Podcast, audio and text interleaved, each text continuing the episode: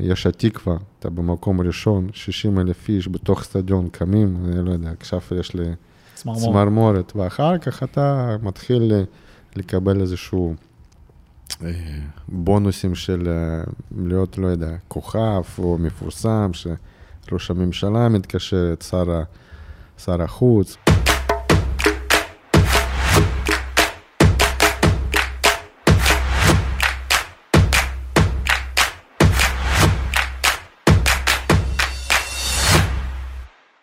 אלכס, מה שלומך?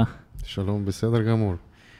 אני באמת uh, מתרגש שאתה פה, uh, כאחד שאפשר להגיד, uh, חווה הרבה רגעים שריגשת אותי בתור בחור צעיר, ואני חושב שכמעט כל יהודי ישראלי שאוהב את המדינה הזאת ואוהב ספורט, ריגשת אותו ונגעת בו במהלך החיים. ברשותך, אני אתן כמה דברים עליך, כי אני לא יודע אם כל הקהל שלנו מכיר את הדרך שעשית. אז נתחיל בזה שנולדת בברית המועצות, בסיביר, נכון? נכון. בשנת 74, זה אומר שאתה אזור גיל 48 עכשיו. עלית לישראל בסוף שנות ה-90. אמ, מאז הצגת אותנו אה, בכמעט כל תחרות אתלטיקה אפשרית כקופץ מוט, אמ, וכאחד הספורטאים הכי גדולים שהיו כאן בישראל. ברזומה שלך זכית במדליית כסף באליפות העולם באדמונטון ב-2001. אתה פעמיים אלוף אירופה בקפיצה במוד ב-2002 במינכן, 2006 בגטבורג, וגם יש לך פעם אחת, אם אני לא טועה, אלוף אירופה באולם, שנת 2000 בגנט, והשיא האישי שלך זה 5.93, למי שפחות מכיר את הענף הזה, זה גבוה מאוד. שנת 2009 הודעת רשמית על פרישה, אבל המשכת בעולם הספורט אה, מאז ועד היום, אפשר להגיד, כמאמן, כמנהל מקצועי, ואני חושב בעיקר כאחד שמאוד חשוב לו לקדם את הספורט והחינוך בישראל. ואני חושב שאתה מעל הכל נשוי לנטליה ואבא לשלוש בנות. זה בגדול עליך. זה נכון, אתה אמרת כל הדברים. יש לו עוד גם כלב, שאנחנו אוהבים אותו, חמוד.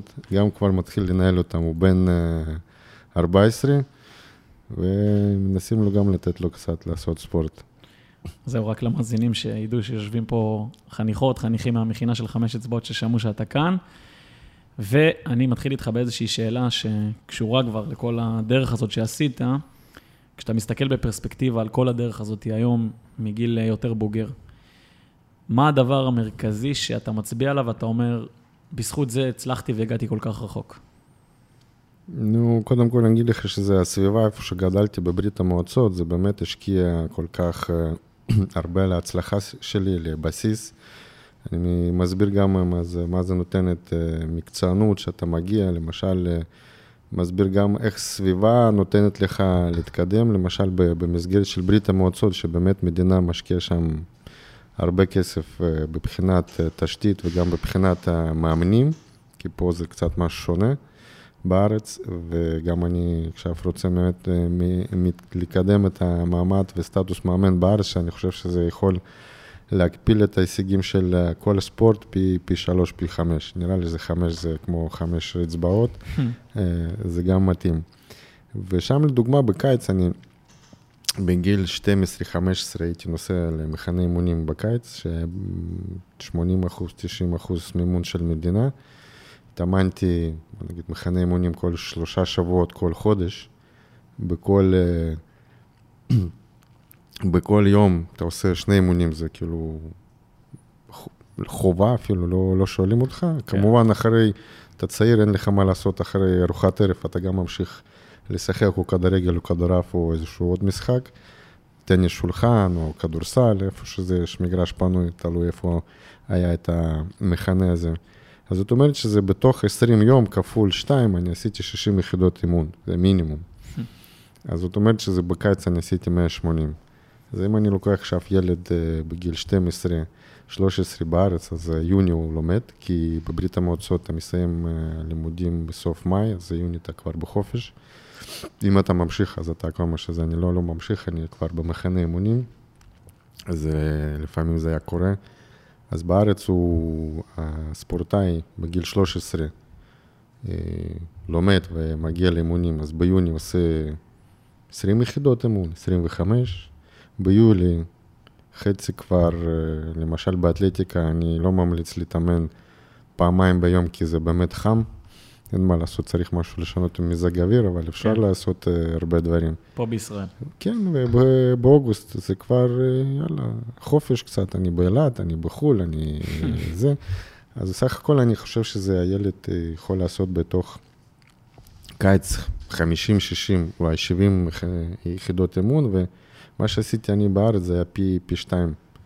אז זאת אומרת, גם מתקדם יותר, יותר אה, מהר, זה, זה מה שהיה. וחוץ מזה שזה נותנים לך, אה, בוחרים אותך ונותנים לך להתקדם, פה אתה צריך לממן הכל מהכיס שלך, זה קצת, אה, קצת בעייתי הכל לממן, גם מתקן, גם מאמן, גם הכל, אז זה עושה קצת, אני חושב שזה עוצר פה. אבל אני חושב שזה, אני לא מדבר עכשיו על כל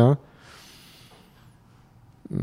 מקצועות וכל הענפים, אבל זה, אני חושב שזה אחד, אחד הנקודות שאפשר, ש, שנתן לי להתקדם, וכמובן החופש הגדול, מה שאני עשיתי בכל הקריירה שלי, זה היה פעם אחת, אני לקחתי ש, חודש הפסקה, היה לי מאוד קשה לחזור לפעילות, אבל הייתי כבר יותר מבוגר בגיל 32 נראה לי, אבל לפני זה היה רק או עשרה ימים או שבועיים. שזה המקסימום חופשה שהייתה לך פגרה. מקסימום חופשה, שיכול אחר כך אתה חוזר לפי העונה. אה, אם אתה מקיץ לעונה חדשה מתחיל, אז אתה מתחיל פעם ב- ביום אמון, ארוך כזה, זה לא שזה שני אמונים ביום.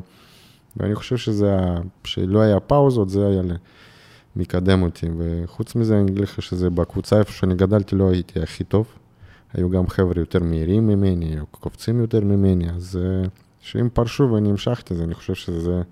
זה גם נתן לי להתקדם, וענה אחת, בגיל יותר מבוגר, בגיל 19-20, אני חושב שזה, עבדתי פי, פי שלוש כמו סוס כזה, אבל תוצאה, לא השתפרתי תוצאה. הייתי צריך להחליט מה אני צריך, כאילו, נתתי את הכל כולי וצריך לפרוש. אבל שנה הבאה היה לי פתאום מדרגה יותר, יותר משמעותית. אז זאת אומרת, אי אפשר לדעת מתי אתה באמת כן. יכול לפרוץ משהו, לעשות וכל לגעת. גם תלוי בניית פיזיולוגי והכנה וכל ה, הדברים טקטיים ומאמנים איך הם, אה, אתה עובד, וזה, אני חושב שזה בנקודה ספציפית שלא יהיה לי פאוזה למאמנים, כי בגדול אומרים ככה, אם אתה אה, לא מגיע לאימון אחד, אתה לא נמצא באותו מקום, אתה הולך אחורה, נכון. שני אימונים, אז זה... לאט לאט ולבטוח. אני עובד אה, בשנים האחרונות עם לא מעט ספורטאים ישראלים, יותר בענפי הכדור, ואני יכול לספור שאזור השלוש-ארבע פעמים בשנה הם באיזה חופשה, שבוע פה עם המשפחה, שלושה ימים סופש באירופה, וכל פעם הם כל כך יוצאים מהפוקוס עבודה, מההתקדמות שלהם, ש, שנורא נורא קשה לצמוח ככה, ואתה מדבר על אה, זה שהיה לך חופשה מקסימום של אה, שבועיים פעם בהרבה זמן, איזה הבדל זה. הילדות בבית מעניין אותי, כי הרבה אנשים שהגיעו לגדולה באיזשהו תחום, זה המון בא מהבית. אתה גדלת בבית שההורים אה, מאוד דחפו אותך? נו כן, אספר קצת על ההורים, אבא שלי היה מאמן בכיר באתלטיקה, הספורטאים שלו הגיעו למשחקים אולימפיים, במידה למשחקים אולימפיים, בספורטאית שלה, אירינה בילובה, הייתה מקום אה, ממדליה באולימפיאדה וגם במדליה באליפות עולם. אז אה, משפחה ספורטיבית, וגם אמא הייתה ספורטאית, גם אבא היה ספורטאי בקרב רף וקפיצה לגובה, אמא הייתה גם באתלטיקה, קרב, קרב רף ומשוכות ורוחק, אז... אה, אתלטים פ... אמיתיים. כן, אז פעם אחת אומרים לי, מה, מתי אתה, אלכס, התחיל לעשות אתלטיקה? נו, לא רשמי, אני אומר שזה במינוס אחת, בגיל מינוס אחת, נראה לי שזה כבר אמא הייתה עושה פעילות ואני... ואתה בבטן קופץ איתה. אני שם, אתה עושה משהו. אבל רשמי התחלתי בגיל תשע. שהצטרפתי למועדון והייתי משלם אה, דמי חודש, דמי השתתפות חודש, אני אומר, אגורה אחת, משהו סמלי, בגלל שזה היה ברית המועצות ואתה צריך לשלם, זה היה משהו מרגש. אה, אבל בגדול כן, זה היה איזשהו משמעת בבית. קודם כל, אה, התקופה הייתה משהו אחר, לא היה טלפונים, לא יודע, זה תמיד אם אתה רוצה משהו היינו בחוץ, והיה בדיוק, היה שבתשע אתה כבר צריך להיות במיטה. אוי ואבוי, יש שם 901, אתה לא שמה. חינוך סובייטי. אה, חושב שזה כן, וזה מה לעשות. אה, וכל דבר שזה היה גם אה, תמיכה להצליח ולעשות משפט, כי מדברים שזה הספורטאי לא גודל רק באצטדיון ובאיזשהו סביב. גם איך אה, ההורים דורשים שאתה הולך לעשות עד הסוף, אתה לא מבטל, אתה הולך בזמן, וכל הדברים שקשורים לספורט, כי אני חושב שלא רק חינוך אתה מקבל בבית ספר, אז זה סביב, גם ברחוב, גם ב... במועדונים, בהכל, וגם אתה, איך אתה ממשיך אה, לעשות דוגמה לאחרים גם. פה בחמש אצבעות אנחנו מדברים הרבה על המימוש פוטנציאל, ואחד הדברים זה לפגוש איזשהו בן אדם בדרך, שגורם לך לאיזושהי קפיצה, לאיזשהו שינוי באיך שאתה רואה את הדברים, בתפיסת עולם שלך. לך הייתה איזושהי דמות באיזשהו שלב בקריירה, בגילאים היותר צעירים, ש... זאת הדמות שגרמה לקפיצה שלך פתאום, או דחף אותך יותר? אני חושב שזה, לכל ספורטאי היה לי איזשהו דמות אה, גדול שאתה רוצה, וואו, איזשהו ספורטאים, איזה שניים, זה היה סרגי בובקה וקונסטנטין וולקוב, שזה גם התאמנתי אותו, היה, קונסטנטין וולקוב זה היה אחד הספורטאים הבכירים אצלנו בברית המועצות, הוא היה מקום שני במשחקים אולימפיים, וקריירה גם אה, בוא נגיד שזה מטורפת. וסרגי בובקה, פעם ראשונה ששמעתי על סרגי בובקה, הייתי בגיל 11, ואומרים, סרגי בובקה עבר 6 מטר. 11, בובקה, גובקה, מי זה בכלל? עבר 6 מטר, מה זה עבר? אני פה במשחקים עם החברים, אז צריך, וואלה, זה משהו היסטורי. בסופו של דבר, השתתפתי איתו ביחד בכמה תחרויות, יכול להגיד שזה ניצחתי אותו, הוא היה בסוף קריירה, אבל אני הייתי בתחילת קריירה.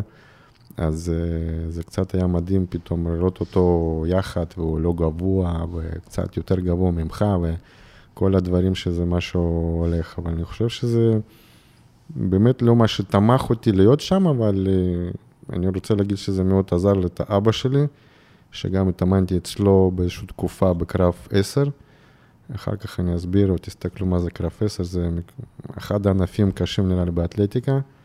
כי יש הרבה מקצועות שצריך לעשות, ואתה במקום שעתיים, שעתיים וחצי באמון, אז אתה עובד שלוש שעות באמון, אתה משלים כמה מקצועות, ובאיזושהי תקופה זה באמת דחף אותי באמת פיזי שבניתי עצמי, שזה אחר כך הצלחתי להגיע לתוצאה שאתה הזכרת, 5.93, זה תמיד תוצאה קצת... אה, משפרים אותה, אנשים קופצים יותר גבוה, ובסך הכל זה, בדקתי, לא מזמן. התוצאה הזאת זה הכי טובה בכל הזמנים באירופה זה מספר 18. בוא נגיד שאני עוד עדיין בטופ 20. מדהים. עדיף שזה, ובאירופה, או בעולם זה 32. אז באמת ככה אתה לוקח את הענפה, ו... ואני יכול, יכול להגיד שזה באמת, כל מאמן שנפגשתי אותו, למדתי אותו יותר כמו אוניברסיטה. אנשים ש... אה, שהתאמנתי אותם, זה לא היה לי רק מאמן אחד, כשמדברים קצת על מאמנים, אז אני אגיד לכם שזה המאמן הראשון שלי, שלמד אותי ריצה, כל היסודות אתלטיקה, עדיין עכשיו אני ביחד איתו כמו חברים, לא ידעתי שזה יכול להיות מקרה כזה. הוא פה בארץ? לא, הוא לא בארץ, הוא מ- מרוסיה, אז מתייעצים, אפילו אני מתקשר אליו, מתייעץ משהו, אז גם הוא שואל אותי לגבי גם קפיצה במוד, כל מה שצריך אה, עובד, אבל אתה יודע, איך לעבוד עם ילדים לא תמיד אתה יודע. אתה סופר קצת ניסיון, כן. ותיאוריה כן. ופרקטיקה זה משהו שונה לגמרי. כן, אני, אני חוזר עוד ל-593, שאנשים שפחות חיים ספורט, אתלטיקה, לא מצליחים להבין. הגדולה זה גם לא לעשות פעם אחת איזו תוצאה יוצאת דופן, אלא איך אתה יציב קרוב לשיא שלך לאורך הרבה מאוד זמן, שזה הספורטאים שבאמת מצליחים לעשות הישגים לאורך שנים. העלייה ל- לישראל, אה, מתי עלית ומה גרם לך לעלות? גם מה היו הקשיים? מאוד מעניין. נו, קודם כל אה, קשה קצת להבין שזה משפחת אברבוך גרה בסיביר ולא שמעתי את השם משפחה אברבוך, משהו מפורסם ברוסיה. עד שהגעתי לארץ, אמרו לי, אלכס, מה אתה רוצה? כל האברבוך כבר כאן בארץ. אמרו שזה רק 600 משפחות גרים בתל אביב. אמרתי, וואו, זה, זה באמת אה, מה שהיה. הנקודה אחת שזה מישהו מהארץ, אה, לוי פסבקין ואיציק צסלר, התחילו לעשות קשר איתי, הכירו אותי ב-2000. 1996 באליפות אירופה, בקרב שבע באולמות, אומרת, אלכס, יאללה, מה קרה, אתה יהודי, אתה צריך להגיע. אה, גרנו בסיביר. אתה גר עם כולם.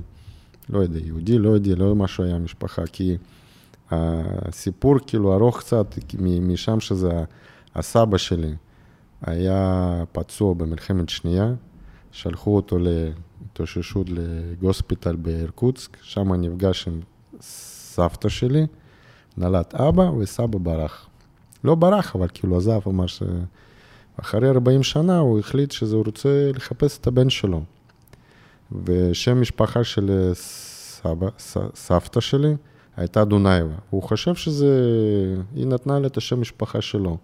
אבל סבתא נתנה שם של סבא שלי, אברבוך, עד שהוא מצא את האברבוך ולרי, אז הוא היה קצת בהלם, ואחר כך זה בדיוק היה בשנות 1995, אז פה התחבר שני דברים, שזה סבא התחיל לחפש את הבן שלו, ואני הכרתי אותו, ואחר כך הוא באמת אה, יהודי קטנצ'יק כזה, עם השפן, ואיך הוא מדבר זה, אז מדברים ככה. לא כמו שפה ברחוב, מדבר, מסביר, וזה, אתה מבין, וואו. וגם היה, הוא היה מורה ל... בנה את הבית ספר מאוחד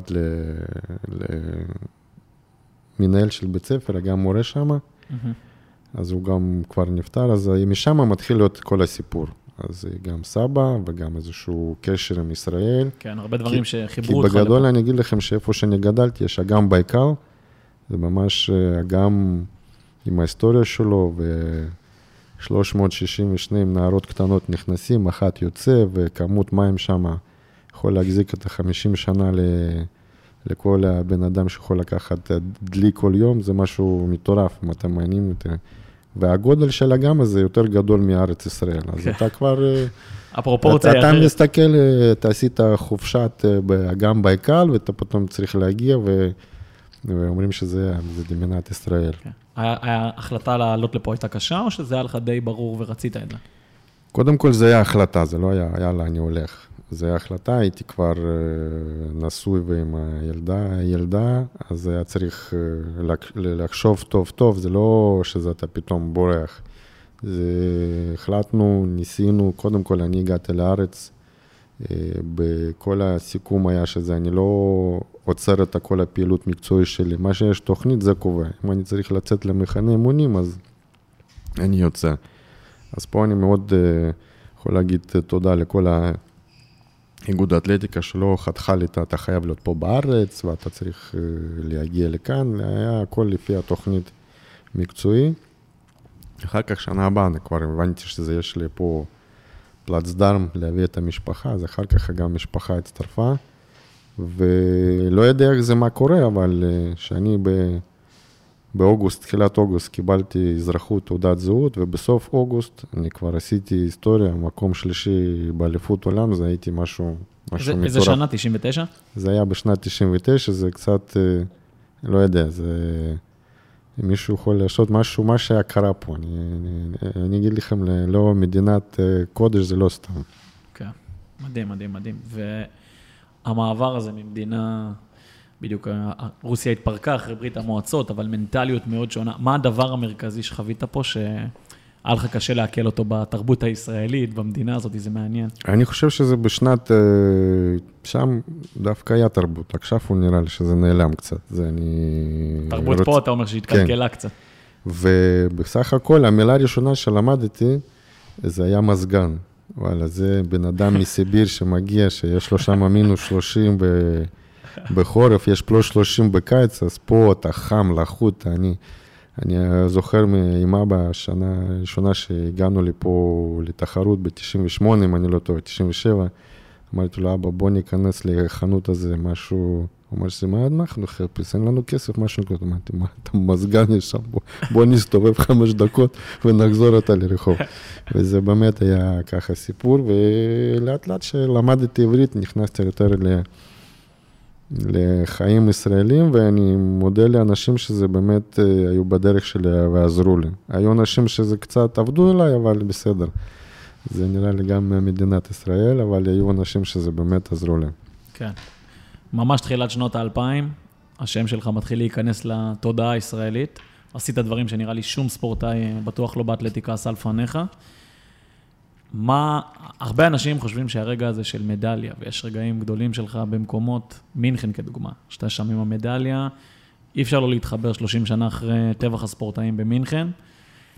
בסופו של יום, הקושי של החיים הספורטיביים זה משהו שלא רואים כלפי חוץ. רואים את ההישגים, כמה האורח חיים הזה של להיות ספורטאי הישגי במדינה שלנו הוא קשה, כמה, כמה זה מצריך ממך ב- ביום-יום. נו, אני חושב שזה בכל דבר זה קשה, אין איזשהו דבר קל, תדעו, זה לא יודע. אם זה יש איפה שקל, תזמינו אותי, אני אצטרף אליכם. אבל בספורט מקצועי, כן, זה דורש את כל עבודה מה שצריך, ואני חושב שזה, התרבות של ספורט צריכה להיות משהו שונה קצת, בבחינת אה, באמת שזה ספורטאי משקיע, הוא צריך אה, להתפרנס ככה יותר אה, כמו שצריך. אני חושב שזה, אם מדינה החליטה שזה יותר חופשי, אז חברות גדולות יכולים להצטרף. פה, אני מזמין את החברות לעשות ספונסר, פעילות, לתמוך ו...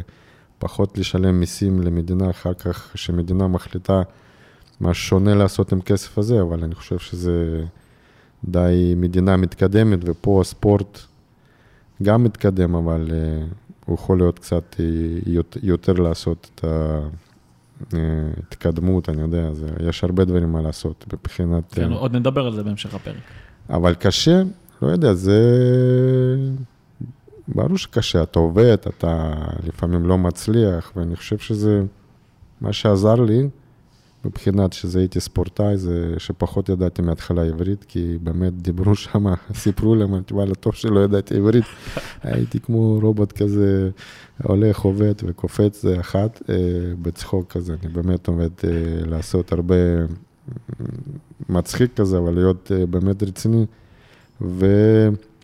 מיונכן, אני לא יודע, תמיד שואלים מיונכן וזה מלווה אותי כבר הרבה זמן, ובתוך 2002, שאתה זוכה במדליה, ואתה, בגדול אתה עושה את העבודה שלך, מה שאתה יודע לעשות. שואלים מה היה, זה, אתה ידעת שזה היה דבר כזה, שזה משלחת אה, י"א, אמרתי לו, כן, ידעתי, אבל אה, כל ספורטאי, לא משנה איפה הוא רוצה להגיע, תצליח ולהיות הכי גבוה. וגם בתקופה שם, ב-2001, האבא שלי נפטר. אז רציתי גם לזיכרונו קצת לתת איזשהו פוש. אז יצא כל מיני דברים, ועכשיו אני רואה, וואו, עד כמה שזה היה משמעותי, לא יודע, שמחה וכל סביב אה, מה שנותן ספורט, חוץ מזה שאתה, אה, יש התקווה, אתה במקום ראשון, 60 אלף איש בתוך סטדיון קמים, אני לא יודע, עכשיו יש לי צמרמורת, ואחר כך אתה מתחיל לקבל איזשהו... אה, בונוסים של אה, להיות, לא יודע, כוכב או מפורסם, שראש הממשלה מתקשר, את שר, שר החוץ, ואתה... זה, זה כיף, ובאמת, אה, אחר כך אתה, אם אתה לא באפוריה, אני זוכר שזה היה, לא יודע, כמה חודש אתה שם, אחר כך אתה עוד פעם חוזר לאפס, אני חושב שזה גם טיפ לאחרים, אתם הייתם בפיק ואתם רוצים להצליח, תתחיל הכל מאפס. השיחה הייתה מאהוד ברק או מאריאל שרון? מי בדיוק היה אז ראש ממשלה? היה שם סיפור כאילו מעניין מבחינת, אה, הבנתי שזה גם בפוליטיקה יש, אה, יש תחרות. אז ראשון מי שהיה היה שמעון פרס שהתקשר אליי וברך אותי בטלפון בתוך יציאה מה... מהסטדיון, ואחרי אחר כך לוקחים אותנו, ספורטאים, לוקחים אותנו לעשות בדיקת סמים, וזה היה בתחת, מתחת לטריבונה, אין שם קליטה. אז מגיע מישהו ממשלחת לביטחון, אומרים, אלכס, ראש הממשלה רוצה לדבר איתך. אני אמרתי, אני לא יכול, שיחכה לי. הוא אומר, שראש הממשלה, אתה, איפה אתה נמצא? אמרתי לו, שיחכה לי, נו. אז היה לי הזדמנות לתת לראש הממשלה לחכות את השיחה, ואחר כך שיצאנו, הוא התקשר, והיה באמת אה, אריק שרון, ומה שאהבתי שהוא התחיל לדבר איתי ברוסית, כי הבנתי שזה... אימא שלו הייתה משהו מאוקראינה או נכון. בלרוסיה, כן. והוא אמר דברים פשוטים, מלדיאץ, חרשו, privet, אחר כך דיבר כמה בעברית, מה שהבנתי, הבנתי, אז היה גם מרגש שזה נותנים לך איזשהו כבוד כזה. והיה לי הזדמנות באמת שראש הממשלה חיכה לי לשיחה. הרגע הזה של מינכן, המדליית זהב, אליפות אירופה הראשונה שלך, זה הרגע מבחינתך הכי גדול של הקריירה? כשאתה מסתכל היום בדיעבד? אה, אני חושב שזה כן, כי יש סביב אה, מקום ראשון, יש גם היסטוריה של מדינת ישראל, יש כל ההישגים ויש שמחה לאנשים שזה קיבלו את הוואו. ואני חושב שזה מבחינת מקצועי, המקום שני באליפות עולם הוא קצת יותר... אה, יוקרתי. יותר יוקרתי. ואני גם לא אשכח את המדליה הראשונה שלי, שקיבלתי בגיל תשע. קיבלתי שני מדליות, עם אותו דבר, ניצחתי 60 מטר ו-200. מגיע אימא, אומרת, אלכס, המדליה אחת צריך לתת למאמן שלך. אמרתי, מה פתאום, זה שלי, איך אני יכול, מה צריך לתת לו? זה היה אותו דבר, כאילו שני מדליות, סיכות כאלה, פשוטות, אותו דבר. נו, אימא אמרה, זה צריך לעשות, תדעו שזה, מה שאימא אומרת זה קדוש. זה... אני חושב שזה גם צריך להיות... אה, זה חינוך, זה חינוך. זה... אז אחר כך אני מבין, כי בדרך להצלחה יש אנשים שזה באמת... אה, מביאים אותך להישגים בתחום אה, גם מאמן, ושאתה כבר ברמה גדולה, זה יש צוות שעובד עליך. מסאז'יסט, פיזיותרפיסט, פסיכולוג, אה, מאמן, עוד מאמן, היה לי גם מאמן בהתעמלות, אז אה, יש פה צוות מאוד מאוד רחב, אז אם אתם רואים את הספורטאי למעלה, אחריו יש קבוצה שזה באמת עובדת ונותנת להם מקסימום. שאלה שמעניינת אותי, בעיקר דרך אגב בשביל המאזינים שלנו, אנחנו מאוד הפכנו לסוג של אינטרסנטים כאלה. שהרבה מהדברים שאנחנו עושים היום כ- כבני אדם, בחברה מאוד uh, קפיטליסטית כזאת, נקרא לזה, אנחנו חייבים להבין מה זה משרת ומה האינטרס. ובן אדם כמוך, שהתעסק בתחום שלא הרבה מכירים, אבל באתלטיקה, בעולם הספורט האולימפי, אין תמיד הרבה כסף. בנוסף, העתיד הוא בטוח לא מובטח, ואתה מגיע לגיל די מבוגר. מה גורם לבן אדם כמוך להוציא כל כך הרבה מעצמו, להשקיע כל כך הרבה, כששום דבר לא מובטח בעתיד, שהכסף פה הוא לא ברור, איך, איך חיים אורח חיים כזה? אני דרך אגב מאוד מאמין בזה כמובן. אני חושב שזה לא תמיד אה, אתה הולך לעשות אה, עובד ובשביל להיות, אה, להרוויח כסף. אני חושב שבאיזשהו שלב מסוים, כן, אתה צריך להרוויח כסף כי השקעת ותוצאות ו... ואתה עושה הופעה, לא משנה באיזה, באיזה תחום. אני חושב שזה ב... שיא של אתלטיקה הייתה בשנת 2000, זה באמת היה קבוצה מאוד גדולה עם הישגים טובים, כמו רגל נחום, כמו קונסטנטין מטוסביץ'. אז אני זוכר שזה אליפות ישראל היה כמעט מגיע כל הטריבונה, 5,000 איש כן, בהדר יוסף. בהדר יוסף, וזהו, וואו. זה, זה מה שהיה. אני חושב שזה צריך להיות איזשהו מסלול הצלחה. כל הספורט ענף אולימפי, בדרך כלל זה עובד ככה, כל השאר עושה את החוג אתלטיקה ומגיע עד... נקודה אחת של צבא, הוא מחליט שהוא הולך קרבי, הוא ממשיך להיות ספורטאי, ספורטאי פעיל מצטיין, ובדרך כלל הכנה דרך הספורט זה באמת, אני חושב שזה עוזרת גם להתמודד בצבא, לא לסיים, ללכת עד הסוף, הכי טוב לעשות, לא לפספס אמונים, יש הרבה הרבה דברים, כי המאמן הראשון שלי, הוא לא היה דורש לנו הישגים, אומר, אתה צריך לתת מקסימום ולעבוד עד הסוף. היה לנו בקבוצה חבר'ה ששיחקו כדורגל, לא ידעו כדורגל, אבל אתה רץ, אתה מפריע לו כל, כל משחק. אז פעם אחת נפלתי לאחד כזה, וזה ידע, אנחנו היינו ש, ש, ש, ש, משולפים גם בנות בנים, אז היה בת אחת ש... שמרה אותי כל משחק, לא נתנה לי לגעת במשחק. אני אה, קיבלתי, נראה לי, עכשיו הטראומה הזאת, כי מאוד הייתי אוהב לשחק ולהכניס גול, ופתאום הוא כל הזמן לא נותנת לי לקבל. כאילו, לא, לא, היא לא נוגעת בכדור בכלל, אבל היא חוסמת אותי וכל דבר. אז אני חושב שזה גם פה. צריך אה, לקחת חלק מהספורט. ואחרי צבא יש כמה דברים. חבר'ה שממשיכים לעשות בספורט, עושים מזה כבר קריירה. ושני, יש אה, הרבה עכשיו גם ספורטים באתלטיקה, הם נוסעים אה, לארצות הברית, מקבלים שם מלגה, מסיימים תואר ראשון, שני על החשבון נכון. קולג', וחוזרים אחר כך, ממשיכים ספורט או לא, אבל לא משנה, את כבר סיימת תואר ראשון, שני. אני חושב שזה גם פה אה, מדינה, או אני לא יודע מי, גופים של האוניברסיטה עצמם יכולים לתת מלגות ו... לספורטאים מצטיינים יכולים לתת להם... אה, ולאפשר את ההתפתחות הזאת. אה, כן, כי בגדול אם אתה רוצה ללמוד, אתה צריך להרוויח כסף, אתה צריך כסף, אתה צריך ללכת כן. לעבוד, ואני חושב שספורט יכול באיזשהו שלב, הוא מסתיים. קשה קצת להמשיך משהו, קפיצות, או לרוץ כמו שצריך בגיל יותר מאוחר. אני תמיד מקנא קצת אנשים מה, מתרבות, מהכיוון של הספורט, לא ספורט, המוזיקה, יכולים לנגד על ה... נכון. עד אה, גיל מבוגר ולהיות שם כן. הכי פופולרי גם ב... אנחנו צריכים לדעת לסיים ולהמשיך את ה... שלמה ארצי. כן.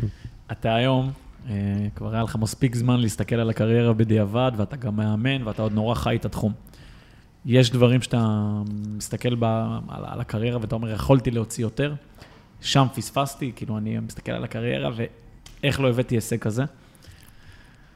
אה, כמובן, לכל ספורטאי רוצה את המדליה האולימפי. אני חושב שזה, לא הייתי יכול לשנות הרבה דברים, אבל עכשיו אה, יכול קצת לעשות הכנה אחרת, מנטלי והכול, להיות יותר ספציפי לכל דבר, כי למשל ב-2000, המשחקים אולימפיים ראשונים, אתה נכנס אחרי, כמובן, ניסיון של הייתי באליפות עולם, אתה נכנס למשחקים אולימפיים בסידני למשל. זה 100 אלף איש אה, תוך, אה, בתוך סטדיון. ואתה לא יודע, אתה מקבל משהו, בסדר, אתה, אתה יודע להתמודד, אבל זה, זה משהו שונה לגמרי. וזה לא, יש דברים שאתה לא, לא מקבל אותם אה, כרגיל. וצעיר קצת, והתרגשות, ואתה רוצה, ואתה פתאום שוכח משהו, טכניקה איזשהו לעשות, אז זה דברים, דברים שונים. למשל, אני זוכר בשנת 2000, אה, בתוך הקפיצה שלי הייתה ריצה של אה, נבחרת אוסטרליה מוקדמות, או חצי גמר של 4-400. בגדול, אם יש רעש באצטדיון ונותנים לך להתכונן, אם אני לא טועה, בתקופה שם היה שני דקות, אז אתה יכול לקחת קצת מנוחה, איזשהו שקט ולקפוץ. אז שם היו 4-400, והרעש, אני עדיין זוכר איך היה מעודדים את הנבחרת המקומית, ופתאום היא רצה שם ספורטאית מסביב, וכולה רעש כזה, אז אתה, אתה פתאום, אין, אין דברים כאלה שאתה יכול להבין שזה קורה. אני לא זוכר שזה היה מפריע לי, אבל זה פתאום... זה אחרת, זה, זה, זה משהו... גם אם אני לא טועה, זאת הייתה מדליקת הלפיד, הרץ 400 שלהם. אה, כן, אז היה שם רעש. זה, יכול להיות שזה, פספסתי את הקביצה אחת, אבל זה לא יכול להיות שזה משפיע עליה, אבל זה, בסופו של דבר זה היה משחקים אולימפיים ראשונים, גמר אה, לא הלך. כן. ומשחקים אולימפיים שנייה, 2004 זה היה כבר ניסיון והכול. שאתה שם בעולם. הייתי, עשיתי הכנה כמו שצריך, אבל עדיין הרצון זה מוקדמות עשיתי, אף פעם לא עשיתי מוקדמות כאלה שהייתי ב-2004, יכול להיות שזה יותר מדי ה... ציפייה? יצאתי את האנרגיות במוקדמות שהיה לי לא מספיק לתת בגמר. לא יודע, זה יש כמה דברים, אבל הייתי, הייתי יכול לעשות, ומקצועי, למשל, אה, פעם ראשונה היה שם, אה, הקריטריון היה 5.75, וכולם קפצו אפילו יותר, או 14 או 16 ספורטאים. אז היה משהו ספציפי. 2008, סוף קריירה, עשיתי קריטריון. עשיתי וי שהייתי בבייג'ין. בבייג'ין, וזה משהו. אחרי, אחרי אולימפיאדה כמו אתונה ב-2004, יש איזושהי נפילה מנטלית אה, כשאתה לא מצליח להביא את ההישג שציפית? כי אני מאמין שזה מבחינתך, ידעת שזה סוג של המאני טיים האמיתי לצד האולימפי. Mm, זהו, אתה עשית את הכל, ניסית באמת, אה, אני יכול לעצמי להגיד שזה, נתתי הכל מה שהיה צריך. לשנות משהו, דברים, זה היה קצת לא, לא קשור אליי, אני חושב שזה היה משהו מפריע לי, אני תמיד בן אדם שאוהב אה, להיות בשקט. אם מישהו מכיר אותי, אני כבר לפני תחרות, שלוש-ארבע ימים כמעט ולא מדבר. אתה, אני שוטף אותה בשיחות, אני כאילו מדבר, אבל לא שזה אני פתאום פה... אה, נכנס להוציא את האנרגיות. הייתי אוהב אה, לגור לבד, לקרוא איזשהו ספר מהבוקר עד הערב, אוכל, חזרה, זה משהו, סוג של הכנה לתחרות, לשמור את האנרגיות. ואני זוכר שב-2004 ביקשתי לגור מחוץ לכפר. כאילו להשכיר את הדירה, שקט, אנרגיה, לא כל, ה, כל הבלגן וכל האנרגיות שיש בכפר האולימפי. בכפר האולימפי אני אגיד לכם שזה חדר אוכל בגודל של אצטדיון, נכנסים כולם שם, יש אוכל, מה שאתם רוצים, מי אמר, כל האוכל, מה שיש, לא כן. יודע. איטלקי, ספרדי, סיני, יפני, חומוס, כל דבר משהו תעשה. ואתה הולך, אה, החדר אוכל עובד, עובדת 24 שעות, וכל הוא הולך לאכול שם לפי הזמן שלו, ויש שם אנרגיות, מישהו בוכה אחרי תחרות שהפסיד, ומישהו רציני שם... אז הערבות שם, אנרגיות לא סתם, הייתי רוצה להיות קצת יותר מרוכז. זה משפיע, בכל שעות דעתי הולך, ופתאום מישהו צועק, אה, או שמחה, או איזשהו נבחרת ברזיל נכנסה, איזשהו מדליה, פתאום צועקים שם. אתה, אתה חלק מ, מהדברים האלה. כן, ו... קרנבל אחד גדול.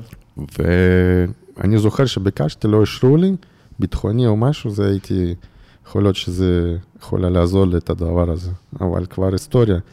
וכמובן היה לי, הייתי באליפות אירופה, אליפות עולם, אליפות אירופה באולמות, באליפות עולם היה מדליה, ועוד יש מדליה באליפות עולם באולמות. וזה כמו ישראלי, אני אמרתי, בא לי, בא לי, אני רוצה מדליה באליפות עולם. אז הייתי פעמיים מקום ארבע. אז אחר כך הבנתי, זה לא צריך להיות אה, שאתה רוצה, תעשה עבודה טובה, אחר כך תראה איפה אתה נמצא. וזה באמת היה, היה רצון, ופעמיים מקום ארבע, אין מה לעשות. אז אה, ככה, היו פספוסים, אה, משהו, אבל בסך הכל אני חושב שזה באתלטיקה, שבתקופה שלי אליפות אירופה היה פעם בארבע שנים, זה אחד הבולטים שזה, הייתי זוכה פעמיים באליפות אירופה. וזה כן, יפה, היו גם תחרויות גדולות כמו, עכשיו זה Diamond League, אז אצלנו היה Golden League, אז הייתי שם גם זוכה בכמה תחרויות גדולות, וזה ממש מרגש שאתה מגיע לתחרות, ובבלגיה למשל, בברוסל, 30 אה, אלף איש צופים, וואו, מדהים, בפריס Stade de France, כן. בפריז, שגם אתה נכנס, 50-60 אלף באים לראות אתלטיקה, פתאום צרפתים שם, ואווירה אחרת, ובאמת, או Golden League, אני זוכר ברומא, שאנחנו נכנסים לאוטובוס, ופתאום איזשהו קרביניירים עם המוטוציקלים, טוסטוסים מלווים אותך, פתאום וואו וואו וואו, נותנים לך בלי פקקים להגיע, זה כאילו וואו. אתה מרגיש חשוב. אה, אתה כאילו, באוטובוס עם כל הספורטאים, אבל כן. זה בסדר, זה משהו שונה קצת, ובאמת אתה מגיע שם בין 20 ו-40 אלף איש שצופים באתלטיקה, מדהים. הרבה אנשים לא, שלא חיים את התחום הזה, לא מבינים כמה לחץ מתנקז ל, לרגע אחד כמו משחקים אולימפיים. יש סרט שראיתי על הישאם אל-גרוז', הרץ המרוקאי המדהים של ה-1500, שהוא היה, לא הפסיד בשום אליפות עולם, שום אליפות אירופה, למרות שהוא ייצג את מרוקו, אבל הוא הגיע לאטלנטה 96 ולסידני 2000, ולא הצליח להביא את המדליית זהב. וכשהוא הגיע לאתונה 2004 באולימפיאדה איתך, היה עליו כל כך הרבה לחץ, והוא ניצח שם ממש על מאית השנייה, זה, זה רגעים שקשה להסביר כמה הם מנטליים, אנשים שלא חווים את זה, זה לא נתפס איזה לחץ זה.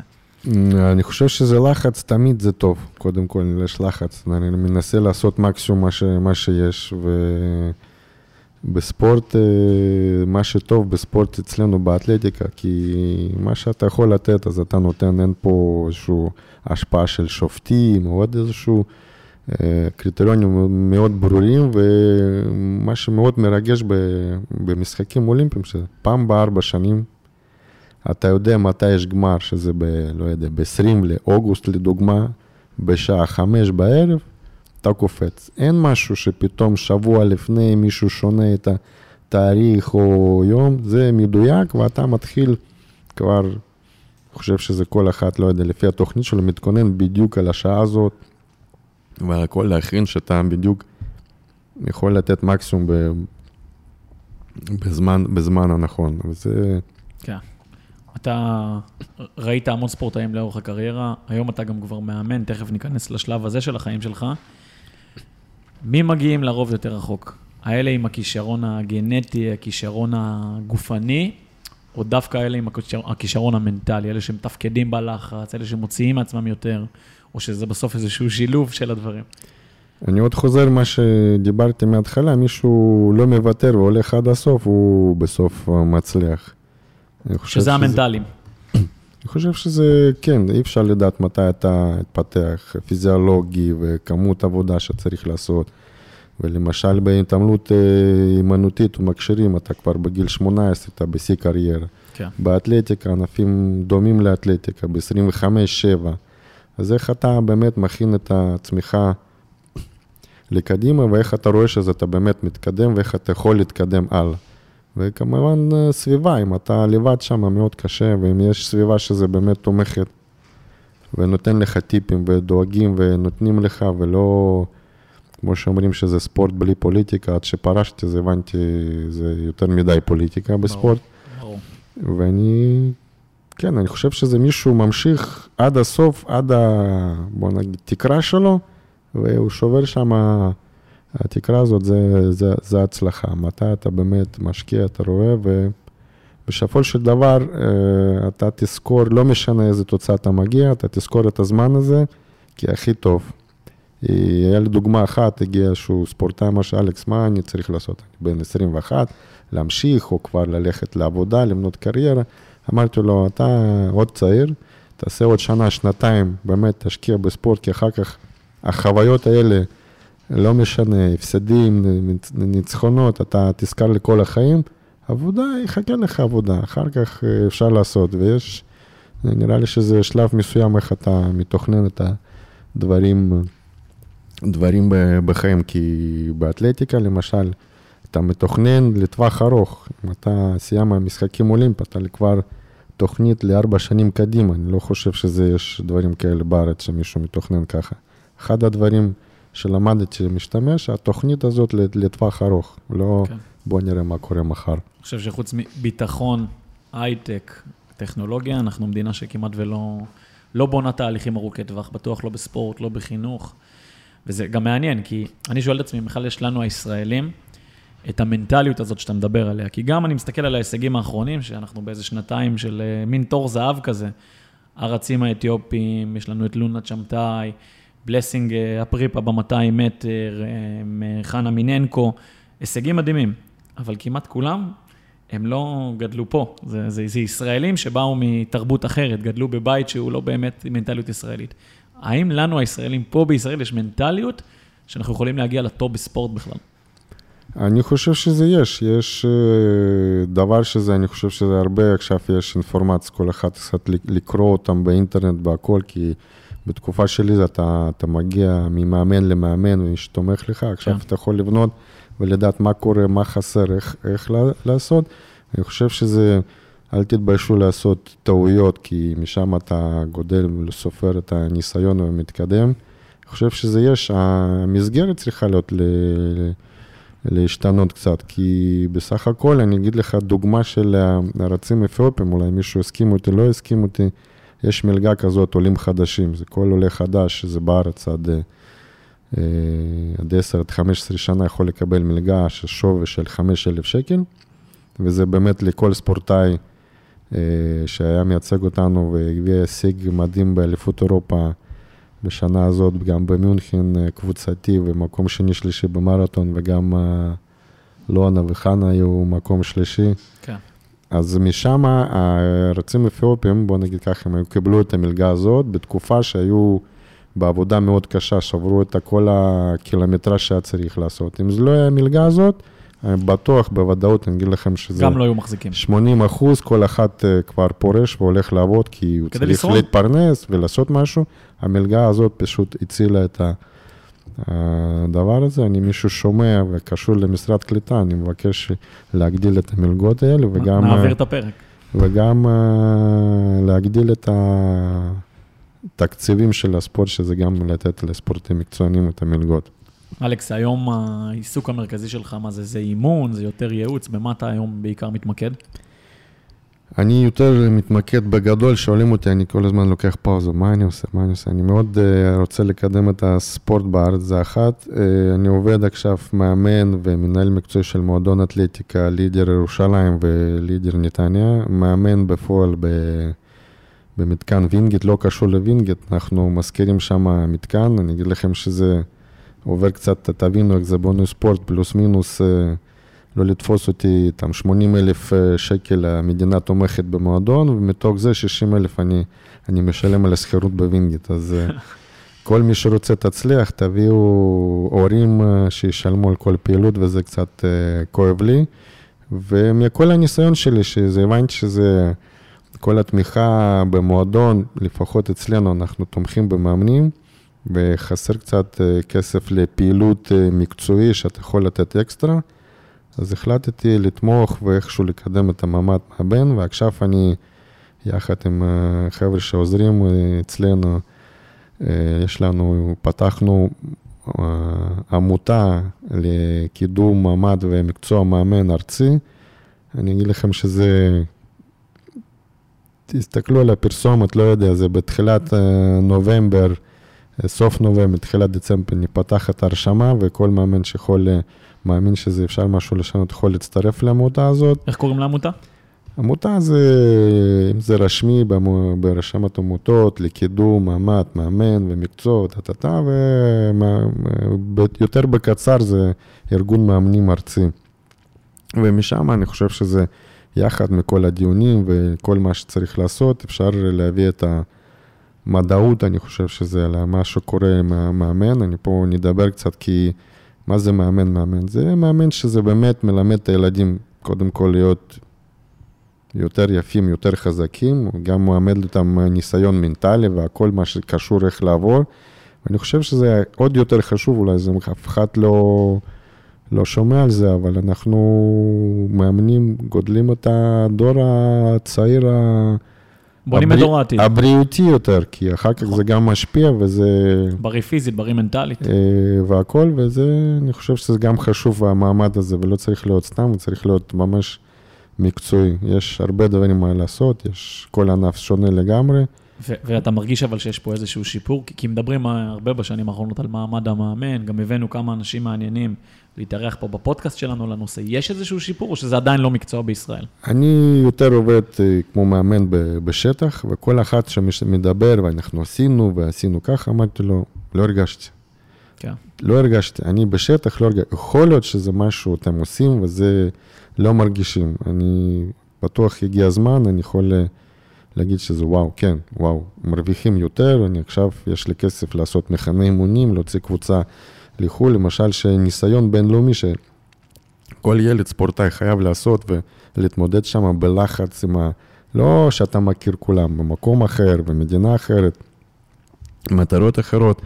אתה צריך לצאת, אם זה ילד באירופה, הוא לוקח 50 יורו, נוסע מגרמניה למדינה אחרת ברכבת, מתחרה וחוזר, פה בשביל לצאת להתחרות באירופה, אני חושב שזה מינימום יציאה שווה בסביבות אה, אלף דולר. כן.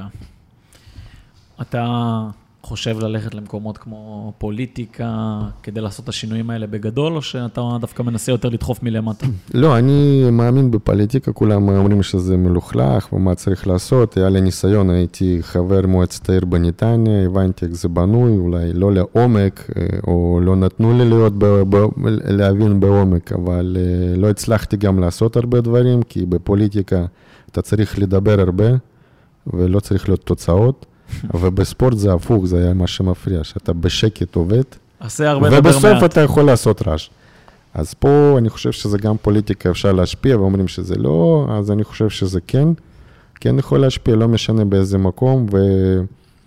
אה, בוא נגיד, אני עדיין שם, ואני, ואני אמשיך בלהיות בפוליטיקה. לא אספר עכשיו כל סודות, אחר כך יחסמו אותי, אז נשמור את ההפתעות. אבל כדי לעשות איזשהו שינוי גדול, אם היום היה לך הרבה כוח בידיים, היית מתחיל ממעמד המאמן, או דווקא חינוך בבתי? מה היית, לאן היית מכוון? אם אני מדבר עכשיו על הספורט, אני אעשה מעמד מאמן, אני עוזב את כל הכסף, מצמצם אולי באיזשהו מקום, כולם אומרים, אלכס, מאיפה אתה רוצה להביא כסף? אני חושב שלא יודע, אם אתה משפיע בבריאות של עם, אז אחר כך, כשאתה מגיע לגיל המבוגר הזה, אתה פחות משקיע ב... מה הולך לבית חולים וכל דברים, אז משם אומרים שזה יש מחקר שזה כבר מדינה מרוויחה משם 2 מיליארד, 5 מיליארד דולר, אני לא יודע, אפילו זה בשקלים זה, זה הרבה, וספורט, אני מספיק, אם מישהו יכניס עוד 100 מיליון שקל, זה, זה כבר למעמד מאמן, זה, זה שונה את הדברים לגמרי. אני חושב שזה, מדברים על החינוך, הייתי... עושה סקר ומאמץ להוריד, להוריד פחות תלמידים בכיתה, אפילו אם זה 35 מגיע לספורט, אין לך מה לעשות. כן, כן. אתה נותן לא כדור אליהם. וזהו, אתה לא יכול להסביר ואתה יכול, צריך להיות משהו פחות. לבנות יותר בית הספר, לתת באמת מעמד, מעמד המורה כמו, כמו שצריך, לתת לו כבוד, כי... כמה נקודות, אם אתה מדבר קצת מחוץ לספורט וגם מורה לחינוך גופני, למשל, כשאני גדלתי בברית המועצות, אז מורה לחינוך גופני למד אותי לעשות גלגול קדימה, גלגול אחורה, קפיצה מלהסוס, והדוגמה שלי שהייתי פה בארץ, הגיעה לשני בנות ב... להתאמן בגיל 14-16 קפיצה במות, תקופה מאוד קצרה, היינו באימון התעמלות, אמרתי יאללה, לעמוד על עמידת ידיים. איך לעשות? אמרתי, יאללה, עמיד, ידיים על הרצפה, תעשו הנפה, תפסתי אותם ברגליים, קצת עומדת, ואחר כך אה, היא מסיימה איתה, אומרת, אלכס, תודה רבה. אמרתי, מה קרה? פעם ראשונה בחיים הייתי במדת ידיים. אמרתי, וואלה, בסדר, מאוד שמח. אז uh, אני חושב שזה גם, שיהיה לך כמות ילדים בכיתה פחות, אז אתה יכול להביא יותר, יותר, אה, יותר ידע, גם במתמטיקה, גם בספורט, בהכל, ואני חושב שזה, uh, צריך משהו לעשות מזה, וחוץ מזה, גם מפריע לי שזה uh, שיעור ספורט, זה בחוץ ל... עושים בחוץ. אם זה חורף זה קצת בסדר, אולי הגשם קצת מפריע, אבל לעשות בחום אתה מטורף, משהו לעשות זה קצת כן. מעבר לזה. אולמות וכמו שצריך, ואני חושב שזה, הטכנולוגיות יכולים לאפשר לנו לעשות את הדברים האלה. ו... אז זה דברים פשוטים, אני חושב שזה תרבות בכל מקום, כמו שאנחנו אומרים, חינוך כבית ספר, כמה שאפשר. ואם זה בספורט, זה מעמד מאמן, זה ישפר את הכל, זה, זה, זה משהו, זה משהו הולך להיות uh, משפיע. אני חושב שהישראלי הממוצע יודע שספורט זה דבר חשוב, הוא לא מבין אבל עד כמה זה דבר שבונה חברה, בונה תרבות, והיית בנינג'ה לא מזמן, ואנחנו הישראלים אוהבים נינג'ה, כי זה פרסום, וזה ריאליטי, ואתה יודע, כל הפרשנים שם למיניהם. עד שלא יתאגדו בעיניי אנשים כמוך, שהם גם מפורסמים, הציבור גם מאוד אוהב אותם, וייצרו פה איזושהי מודעות חדשה למשמעות של ספורט. אני לא יודע אם נצליח לעשות פה מהפכה, כי המדינה הזאת צריכה מהפכה. אנחנו כל כך מפגרים בעיניי מאחור בנושאים האלה, שהלוואי, הלוואי יותר אנשים כמוך, רוגל נחום, שאני יודע שעושה הרבה דברים יפים, ועוד הרבה ספורטאי עבר, לא רק דרך אגב מאתלטיקה, יתאחדו ויתחילו לבנות איזשהו תהליך אמיתי לשינוי. עובר לשאלות מהקהל לסיום. ואם יש לכם... לא, רגע, רגע, אני אתייחס לנינג'ה, אתם, אי אפשר לעבור ככה. קודם כל, בנינג'ה היה משהו מטורף. קודם כל, מבחינתי זה אחלה, אחלה אתגר. גם אחלה במה. אה, מתקדם ממש ספורט בכל דבר, מה שעושים. אה, אני אגיד לכם שזה לא הייתי מופתע, שזה עוד אה, כמה שנים יהיה... התאגדות, איגוד של נינג'ה. ענף וזה, אולימפי. ענף אולימפי, יכול להיות, אני יודע, אבל שיהיה תחרות, לא יכול להיות שזה אני הייתי, כשהתחלתי שם, אז הייתי מתחיל אה, לעשות את המסלול בשעה, לא יודע, 11, ומישהו אחר ב-5 בבוקר, זה לא, זה לא זה לא, זה לא זה, זה לא בגלל תחרותי, אבל אני הראשון, אלוף הנינג'ה VIP, אתם לא תאמינו, אני יום למחרת, הלכתי לסופר. אני, אני מסתכל, אני לא, לא מבין. השומר בכניסה לסופר עוצר אותי, אלכס, איזה כל הכבוד. אמרתי, מה קרה? כאילו, הייתי בנינג'ה, קצת עשיתי yeah. כן. עבודה והלכתי שם במתח והכל מה שצריך להיות בידיים, כי באמת קפיצה במוד דורשת הרבה עבודה במתח, בחבל, בעבודת ידיים, וזה לא כל כך משהו היה לי, התאמצתי לדברים, אבל הייתי בהפתעה שניצחתי. גם חבר'ה צעירים הייתי שם בגיל 43, והיו חבר'ה 23, 25, לא משנה. ספורטאים לספורטאים, אבל אני חושב שזה הצעיר, הוא עדיין צריך להיות צעיר. ואני הרגשתי שאני שלוש פעמים אלוף עולם וארבע פעמים אלוף אולימפי. ותוך כדי, לא הבנתי, אבל uh, טלוויזיה גם עושה, כמו שדיברנו, כן, התקשורת כן. פה. נכון. אז uh, אני חושב שזה, תעשו ספורט, ואחר כך אפשר גם לשחות בנינזיה, או הפוך, תתחילו בנינזיה, אחר כך תעברו באיזשהו ענף uh, ספציפי, ו... היום הנוער יודע מי זה אלכס אברבוך, בגלל הנינג'ה, לא בגלל ההישגים נכון, האולימפיים. נכון, נכון, זה, זה קצת כאן, uh, אמרתי, וואלה, זה, זה טוב, זה טוב, אבל כן. באמת... Uh... פעם הבאה אני אוסיף את זה גם בקורות חיים. שאלה אחת שלי, ואם יש פה חופשי. אחת השאלות שעלו באינסטגרם זה, האם היום אתה כמאמן עושה משהו מרכזי שונה מהמאמנים שאימנו אותך? זה משהו שאתה ספציפית מביא ולא מספיק עשו איתך. אה, כן, אני חושב שלקחתי כמה דברים טובים מה שיש. אה, כל השלב, קודם כל, אה, שאני עובדתי בנוער, אני יותר רוצה שזה, הילד תרצה להיות אלוף, לא שאני כל הזמן מושך אותו באוזניים. זה כבר לא עושה, אם אתה לא רוצה, איך אני יכול לעזור לך? אני דורש לכל, לכל uh, ספורטאי שלי בקבוצה, אני דורש שהוא עושה כמו מקסימום, כמו שלקחתי מהמאמן הראשון שלי, והכי יפה והכי טוב, אחר כך בואו נראה איך להשקיע ולהתקדם. אה, ואני חושב שזה, כן, לקחתי כמה דברים, לא כל כך עכשיו לוחץ יותר מדי, כי אני אגיד לכם שזה לא נעים לי, אבל פעם אחת אה, היה לנו קופץ אחד שזה פשוט הסתובב את הרגל בקפיצה במוט, זה קורה.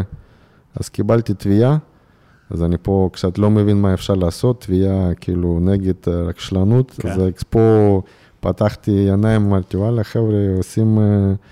אפילו את הביטוחים רק בשביל להרוויח, אז פה היה לי גם קצת עצוב, בעדינות, אבל אה, דורשים לעשות משהו, להפעיל את האופי ולעבוד את היותר חזק, כי בקביצה במוד זה אחד הענפים מאוד קשים מנטלי, זה קביצה במוד, קביצה לגובה, רמת המשקולות.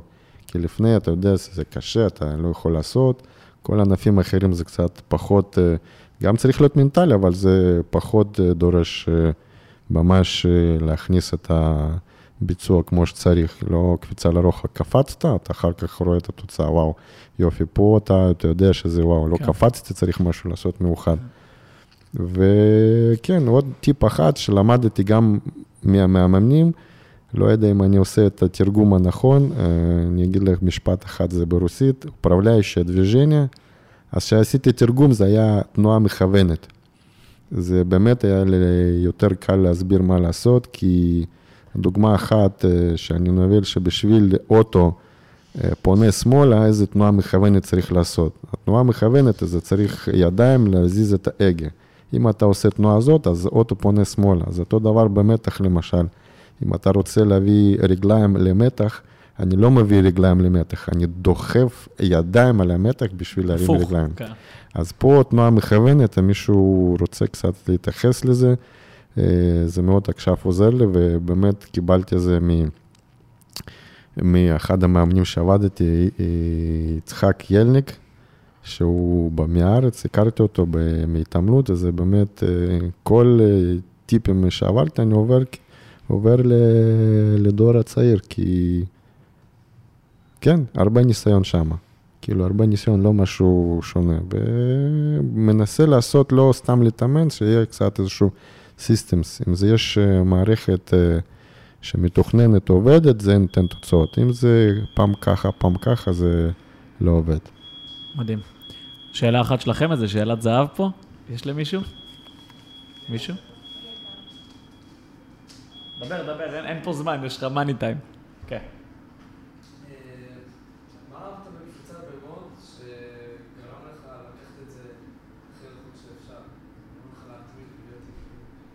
מה אהבת בקפיצה במוט, שגרם לך לקחת את זה לקצה?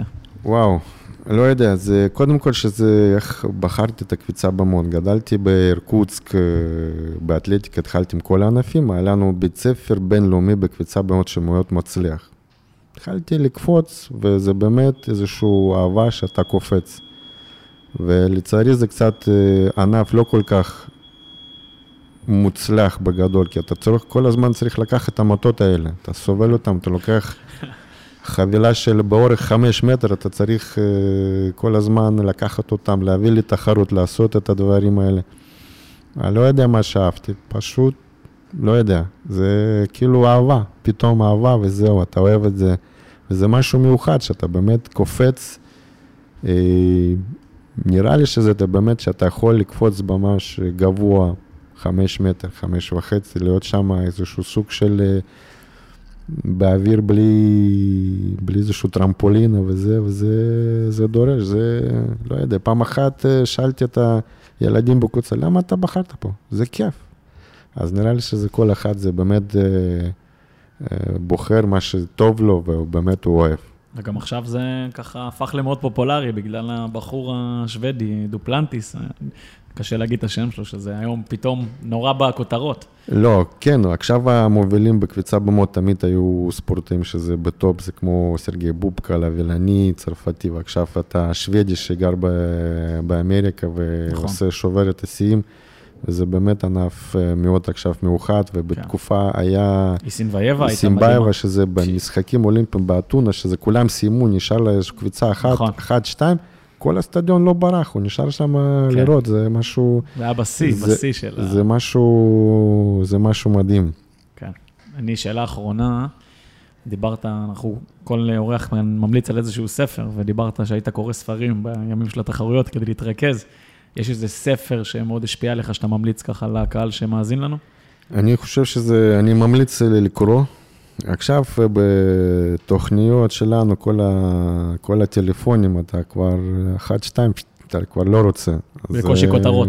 כן, זה, זה נראה לי שזה, לא יודע, טוב, לא טוב, אבל מה שהייתי קרא את הספרים זה משהו עם, ה, עם ההיסטוריה, מאוד אהבתי את ה, כל המלחמות, 1700, כל הריצרים, כל הקינגים והכל. אני חושב שזה משם... פשוט הייתי אוהב את הדברים האלה לקרוא, ועכשיו קצת פחות, אנחנו, לא יודע, הכל עובר לטכנולוגיות, אבל אה, עדיין אני חושב שזה שם משהו כותבים, ובאמת יש אנשים שכותבים את, ה... כותבים את הספרים, תבחרו ולאט לאט. לא יודע, ניתן לכם טיפ עוד גם מאמנת אחת, אם אתה רוצה להיות חכם או חכמה, אתה צריך לקרוא שש דפים ביום. שש דפים ביום, אחלה טיפ. משהו שאתה רוצה להגיד לסיום, להוסיף מהמקום שלך? אני חושב שזה...